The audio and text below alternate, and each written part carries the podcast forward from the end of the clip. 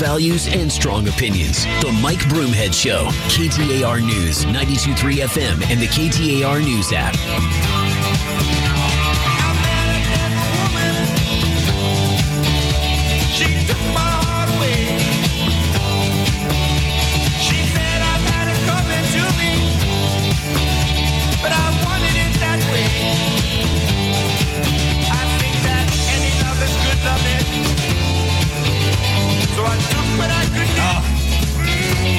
Turner Overdrive never hurt anyone.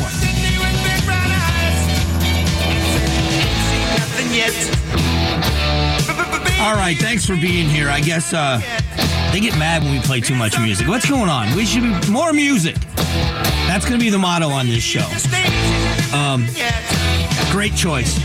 All right, so I want to talk about the economy. And so there are a couple of headlines that are important too. Consumer confidence slipped in February. People are beginning to worry more and more about a recession. Whether that's accurate or not, the soft landing, whether we're in a recession, you start using that word recession, it becomes a very big political term. People are concerned about finances and interest rates. They don't believe that there's going to be a drop in interest rates. There certainly isn't going to be in March, and that was the original prediction. So people are concerned that it may not happen soon enough. Whether it comes true or not, we don't know. Perception is reality. The economy grew, um, has grown in the last month. It didn't grow at the pace that they expected, which has other people worried that it's not growing fast enough that we are not seeing this climb out that we had hoped for. I'm just giving you some of the headlines. But this other part of it, and I talked about this earlier today top lawmakers strike a funding deal, potentially averting a weekend shutdown.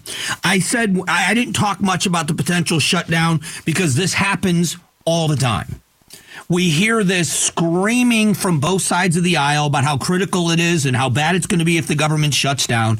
And then at the last minute, all of a sudden, it's like watching.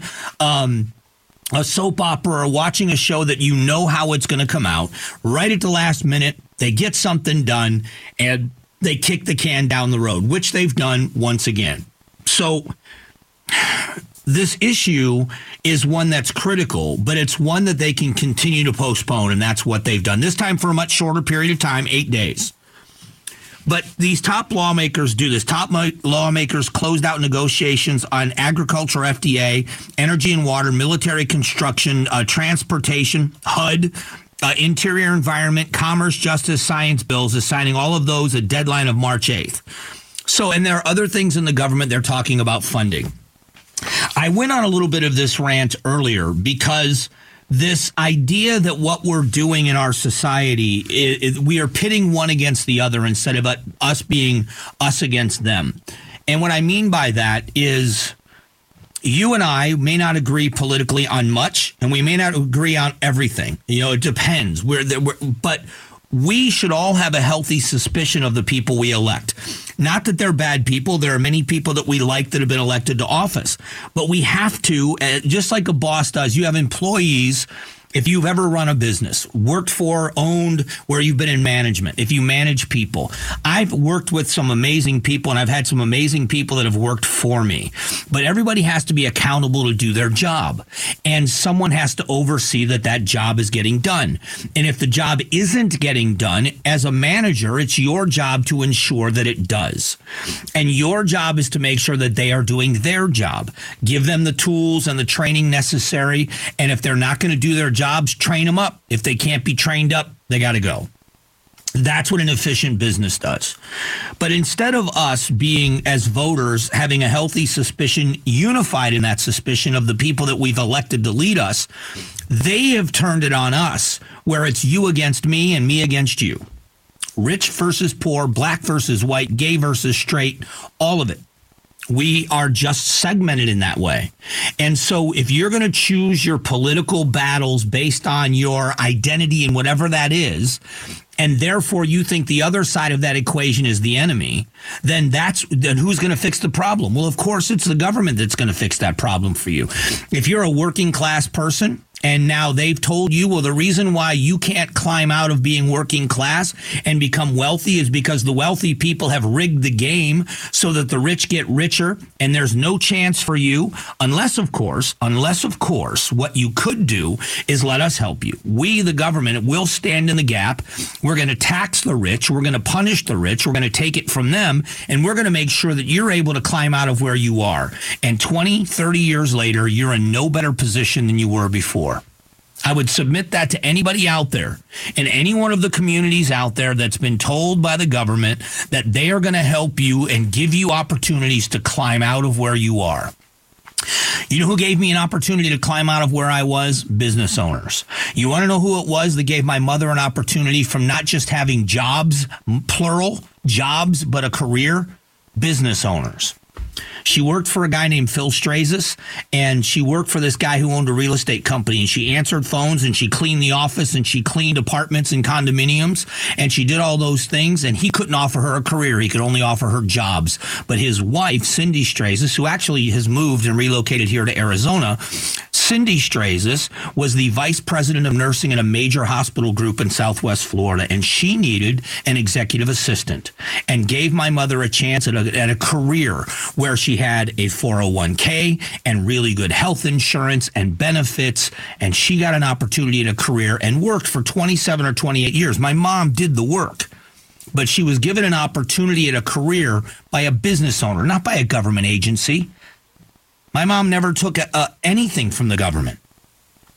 Um, and I'm not I'm not denigrating anybody who is on government assistance. I'm saying my mom was not, her problems were not solved. Her problems were not addressed by a government agency. It was by a private entity. I entered the trades and everything I learned and I climbed myself up to business ownership with the assistance of business owners, the people that I worked for.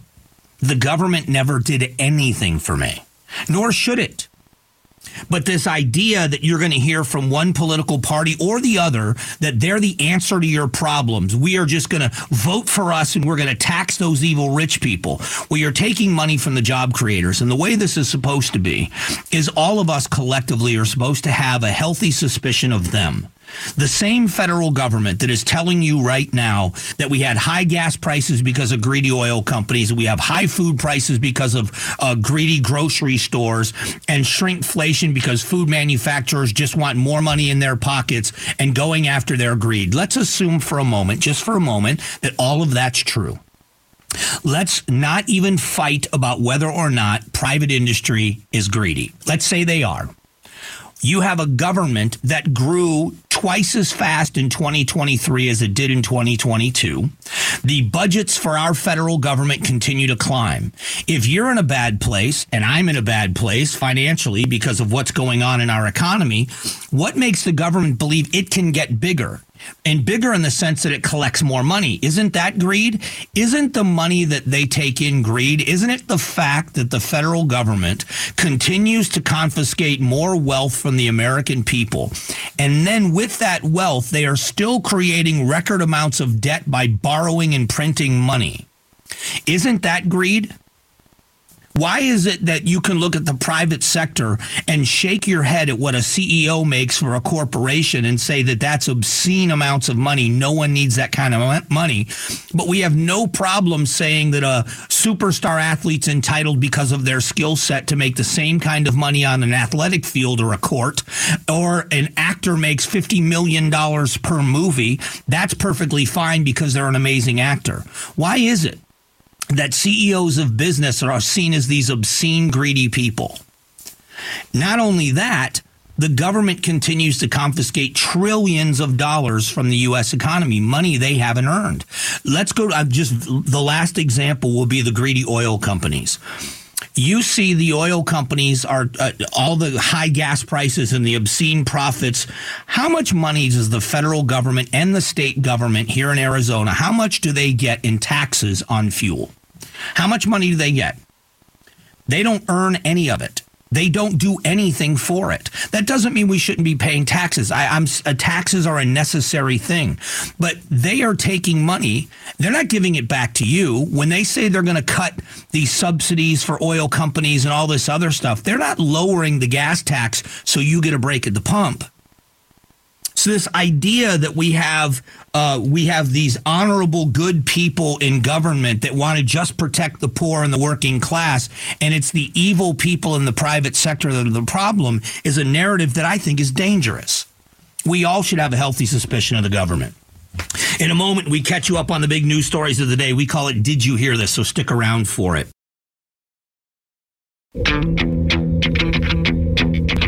Strong values and strong opinions. The Mike Broomhead Show. KTAR News, 92.3 FM, and the KTAR News app. All right, let's get caught up on the biggest news stories of the day. Did you hear this? Did you hear this? Broomhead's reaction to the hottest news stories. Former President Donald Trump and President Biden have the same travel schedules today as both are heading to different towns in Texas along the southern border. House Speaker Mike Johnson says there is a stark difference between how these two handled border policies. One president was building a wall. President Trump. He was cracking down on those trying to cross the border illegally. He was supporting our CBP agents. He used his executive authority to stop illegal immigration. And the current president, Biden, is doing exactly the opposite of all those things. Is there a way that President Biden can improve his polling on immigration issues? It, it depends. Uh, the, here, the, here's the rock and the hard place for the president. If he gains support from the average American because everybody's complaining about what's happening, there's part of his base that he's going to alienate. But I do think he can. If he says to cities like New York and others that are a lot of his voter bases, if he says to them, we are cracking down on the border, we are going to make it more difficult difficult to come to this country and apply for asylum. We're going to have a stricter, um, I, I, I should say, a more stringent criteria before we allow you even to get a hearing. I think that would go a long way. I don't know that he will do that, but if that message got sent that you can no longer say the magic words and stay, that would stop the people from coming and that would help stop the flow as heavy as it's been. And I think if he did that, he would win over some people and win them back in his own party. A plan to allow local police to arrest and detain undocumented immigrants in Texas has suffered a legal setback. The law, styled Senate Bill 4, was to take effect next Tuesday and would give local police officers and sheriff's deputies authority that previously was reserved for federal Border Patrol agents. And U.S. District Judge David Ezra says immigration policy is still a federal responsibility, and he's blocked the implementation of SB 4. What does this really say about how border states can handle immigration policy? Yeah, it's tough because if you, and I, it's not apples to apples, but does that mean local police can't arrest somebody for robbing a bank? That's a federal crime. We know that that's not the case. This is one of those issues that people are frustrated with.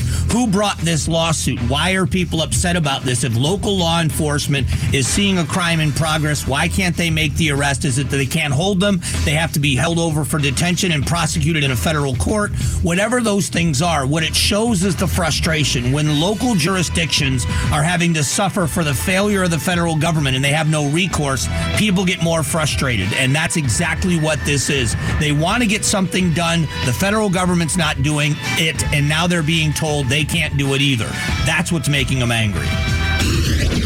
You're listening to Did You Hear This? We do it every day at 1120 to catch you up on the big headlines.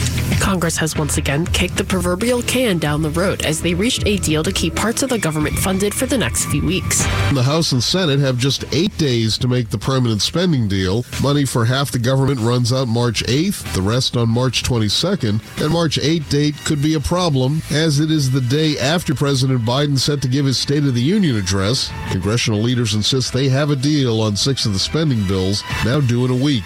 What will it take to fully fund the government? Man, they've been doing this for such a long time. The, the issue has got to be on spending, and I think that's where the division is. But I don't think either side is articulating what their issues are to the American people. You've got to take your case to the American people, and I, I certainly know the Republicans aren't doing that. The, the amount of debt that we are creating and the spending that we are doing, we've got to rein it in, and I think most Americans agree with that. People are very concerned about the debt we've created. So that needs to be addressed, and they're not going to waver from that. Are they going to get a deal done? Of course they are. It's an election year. Neither side wants to get blamed for this. So something is going to happen, whether it's another continuing resolution where they kick the can further down the road or they finally get a deal done. They're not going to let the government shut down in an election year. In case you forgot, today is Leap Day, where once every four years, February has 29 days, and someone you may know is celebrating their rare birthday. While the chance of being born on any day is 1 in 365, the odds of being a leap year baby are 1 in 1,461. In Massachusetts, in 2020, the last leap year, there were only 164 leap year babies out of a total of 67,220 total births. Have you met anyone with a leap year birthday? Not that I know of. I mean, I'm sure I have, but I don't. I mean, there's a lot of people you don't uh, you don't know their birthday until you've known them for quite a while. So I I may have, but I I I, I said earlier today my brother is an April Fool's baby. So my brother is an April 1st baby. So and the true story is uh, his name is Brian Christopher. He was supposed to be Kimberly Marie. So he truly was an April Fool's baby. That's funny. Not just born on April 1st, but yeah, there was a little a little bit of a surprise there. So I don't know that I know any leap year. Maybe if you if you're a leap year baby, if you're a leap day baby, and I know you, shoot me a message on Facebook so at least I can say I know one. I'll have to look at my Facebook friends. Maybe I can tell there. There you go. All right. Great job, Julia. She will be doing it again tomorrow with Kristen Bentz because Kristen is in for me tomorrow. I'm going to be at the Right to Life March tomorrow as the MC at the rally, so I'm going to be doing that. Um, coming up in a moment, we're going to talk about this border visit and get into more detail. I've got some headlines of the crisis at the border and the frustration from cities and towns and what it's doing to the quality of life for not only Americans, but for the migrants themselves. So we'll have that discussion next.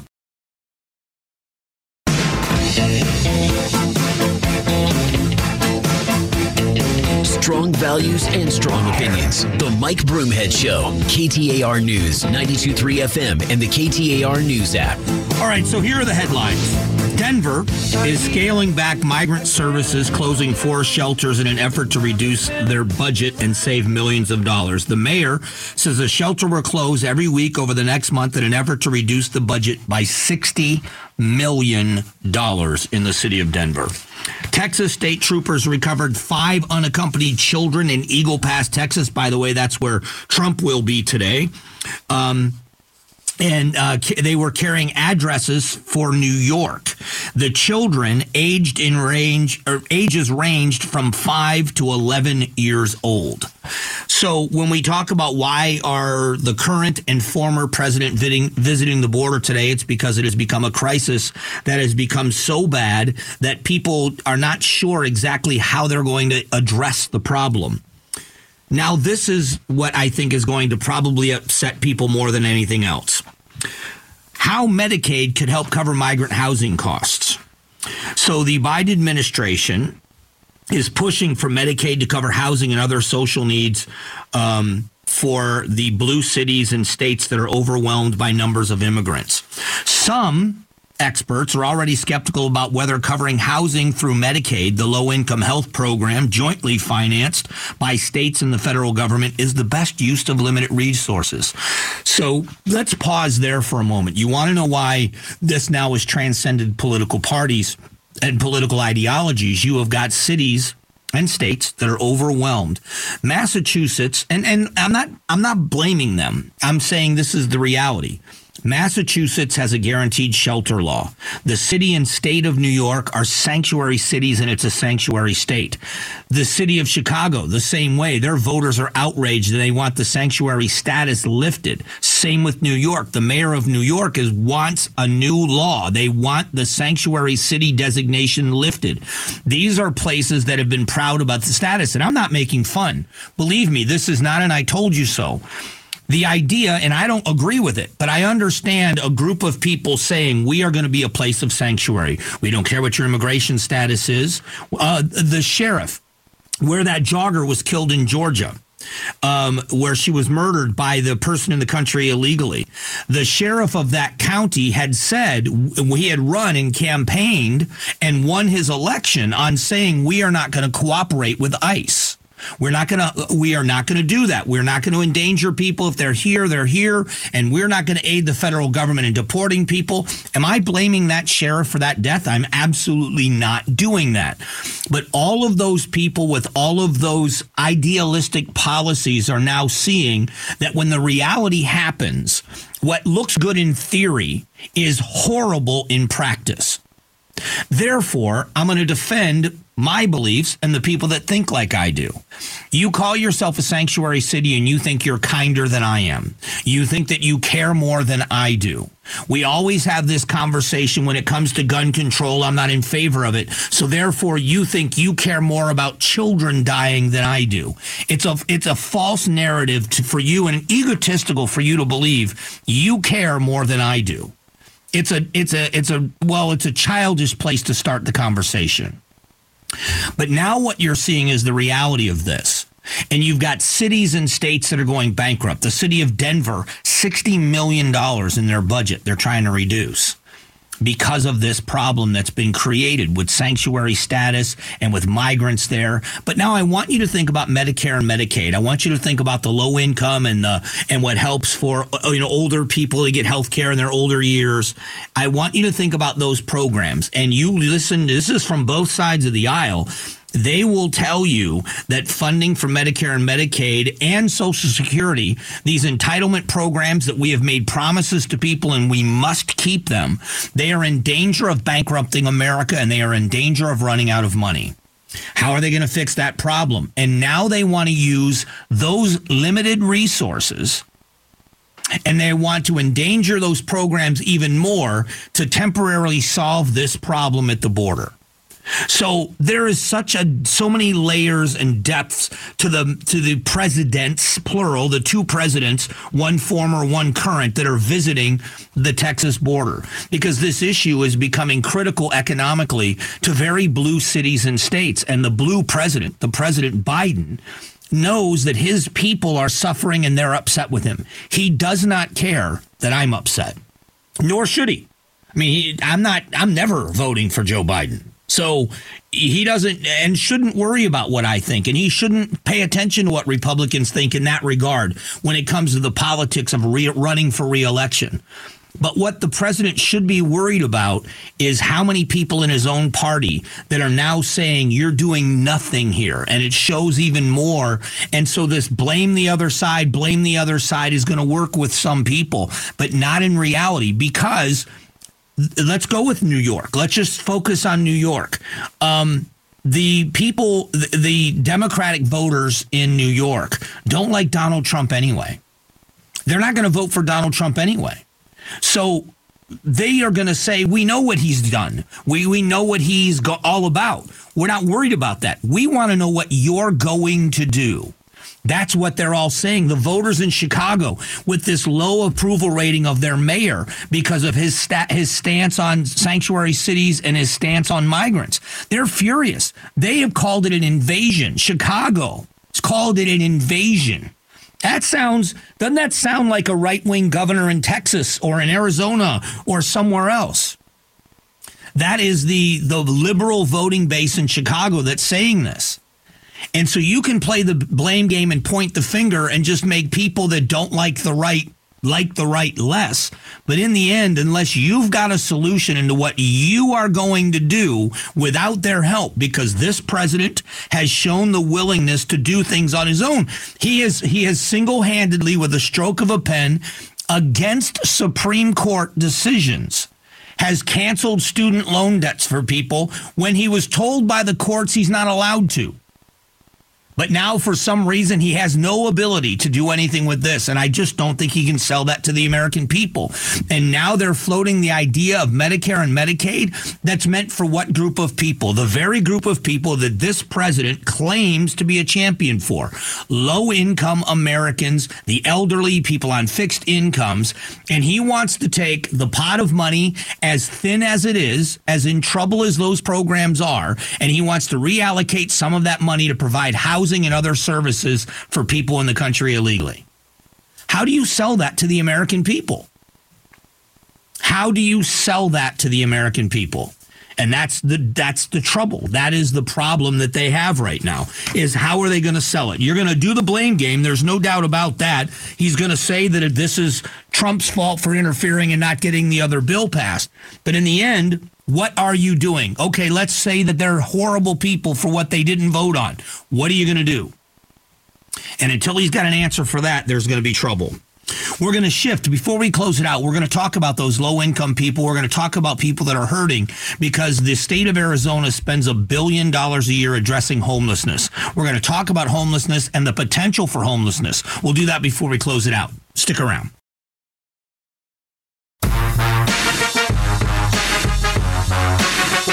Strong values and strong opinions. The Mike Broomhead Show. KTAR News, 92.3 FM, and the KTAR News app.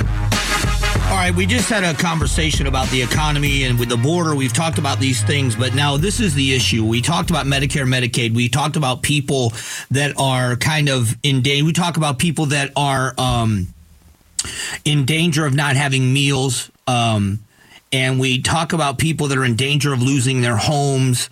And we worry, you know, there are programs, there are safety net programs. We understand that it is, I think it's a community problem. The state of Arizona spends about a billion dollars a year on the issue of homelessness. And it turns out to be about 40, $44,000 per homeless person per year.